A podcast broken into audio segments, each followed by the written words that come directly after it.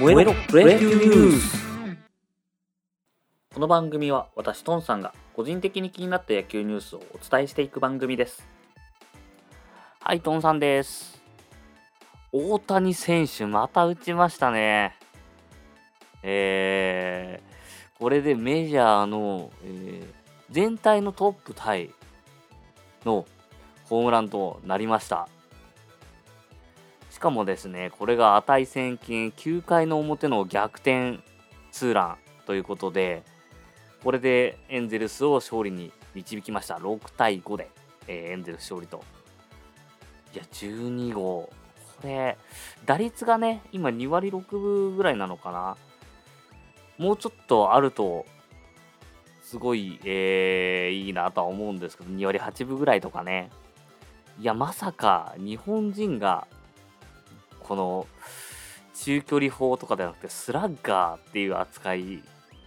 になるのはすごいなと思ってちょっと嬉しくなっちゃいますね。まあまだまだまだ大谷伝説は続きそうです、まあ、怪我だけは本当両方やってるんで気をつけてもらいたいですね。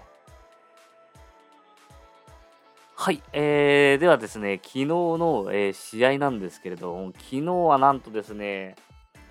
史上初4試合が引き分けということになりました。えー、広島 d n a 3対3引き分け。で、中日ヤクルト2対2引き分け。で、パ・リーグの方では日本ハムソフトバンク2対2の引き分け。で、えー、ロッテ西武も、えー、6対6の引き分けということになりました。あと残りの試合もですね、巨人、阪神が5対6で阪神で、えー、オリックス、楽天が1対0で楽天勝利と、これもう1点差だったんで、うーん、まあ、うん、全試合引き分けっていうこともあったかもしれないですね。でもまあ、この、全試合引き分けが起こんなかったことでね、あのいろんな選手の活躍出てますんで、昨日はですね、新戦力が、活躍しましたので、そこのところちょっとピックアップしていきましょうか。まずですね、巨人阪神戦。こちらはですね、阪神のアルカンタラ投手。こちらはですね、去年韓国リーグで20勝を挙げて、え、注目されて阪神に来た選手ですけれども、え、初登板、初勝利ということになりました。成績的にはですね、6回5失点ということで、まあ、数字だけ見るとそうでもないんですけれども、6回にま3点取られるまでは、えー、2失点というところで、えー、そこそこまとまっていたという、えー、内容のピッチングでしたね。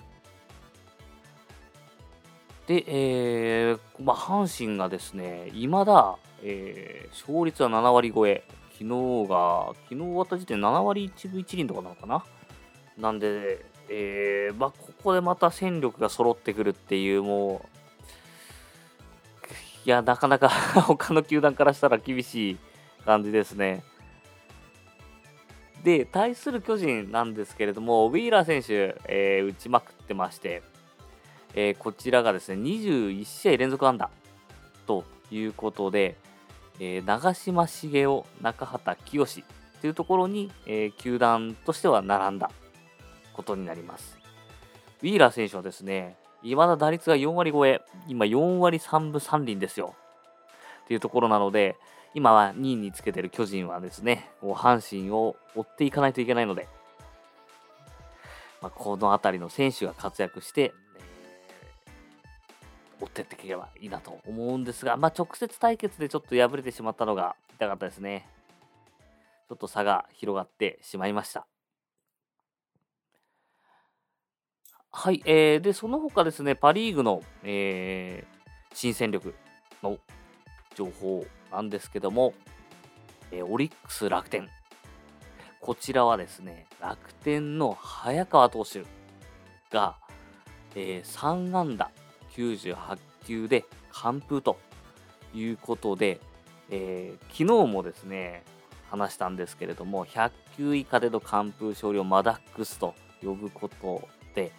えー、昨日はですね、昨日、一昨日か、は、ヤクルトの小川投手、まあ、ライアンなんですけど、マダックスっていう。え、ことをやって、これがですね、2017年のオリックス金子千尋以来なので4年ぶりという話をしたんですけどまさかの連日達成となりました。早川投手も3安打なんでねこういうそのうちノーノーとかやっちゃいそうな。いや新人ですよまだ。いやほんとセーブは取りたかった。早川投手。えー、まあそうするとね渡辺選手が取れなかったと思うんで。まあまあなんですけど。いやー羨ましい。左。うん。と、えー、いうことになりましたね。あと、もう一つ最後、えー、注目で言うと、これはもう野球ファン注目だったんじゃないでしょうか。ロッテの佐々木朗希投手ですね。高校時代に160キロを投げたという、えー、注目の、えー、大型ルーキー、ルーキー？大型選手ですけれども、昨日はですね、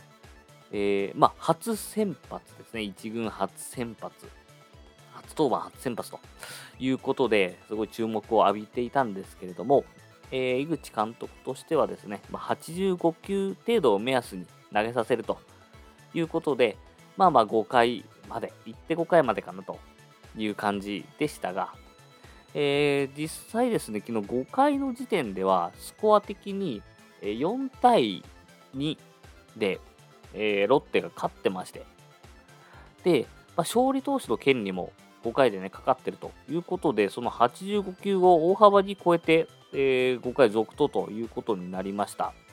結果ですね、100球超えまで投げたんですけれども、まあ、ここがですね、最後踏ん張れれば、えー、このまま勝って、降板ということができたんですけれども、えー、同点に追いつかれてしまいまして、まあ、土壇場で、えー、勝利投手の権利がなくなって降りるということになったはずだったんですが、えなんとですね、その裏のロッテの攻撃で、5回裏ですね、こちらが、えー、勝ち越ししまして、6対4でロッテ勝ち越しということになって、一度はね、ちょっとスルリと抜けていった勝ち投手の権利が戻ってくるということで、まあ、これがですね、やっぱりこういう星のもとに生まれた人なのかなと思っていたんですけれども、えー、その後ですね、後続、唐川投手だったかなが、えー、打たれてしまいまして。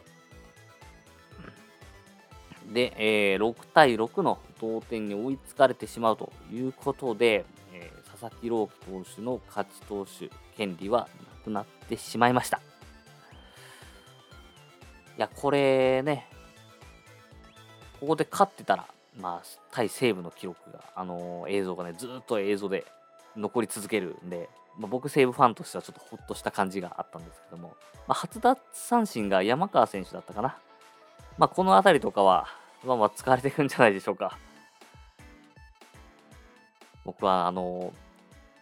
田中将大投手が、あの、最後ね、あの楽天で優勝した時あの映像がですね、今、あんまり使われないのかな。あの最後のバッターが、リーグだと浅村選手だったんで、浅村選手の三振場面がずっと流れてて、セーブファンの僕としてはすごい悔しい思いをしていたんですけれども、まあ今やね、浅村選手も楽天の選手になってるんで、なかなかあんまりあの場面見なくなったかな。日本シリーズとかのあのセーブの場面の方が出てる気がしますね。うん、の、まあ、なので、ちょっと映像としては残らなそうでよかったかな ちょっとホッとしてます。ただですね、佐々木朗希投手、まあ、初登板とは思えないぐらいの安定感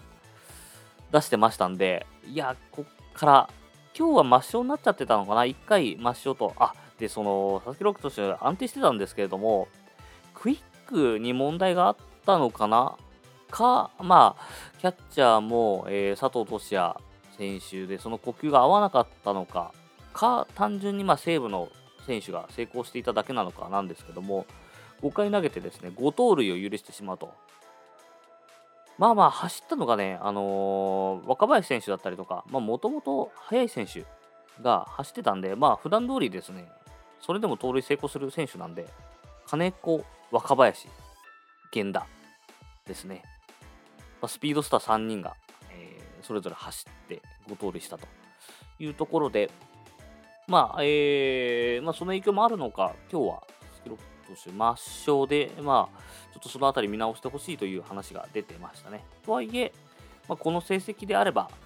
まあ、戻ってくるでしょう、すぐ。また、そして、えー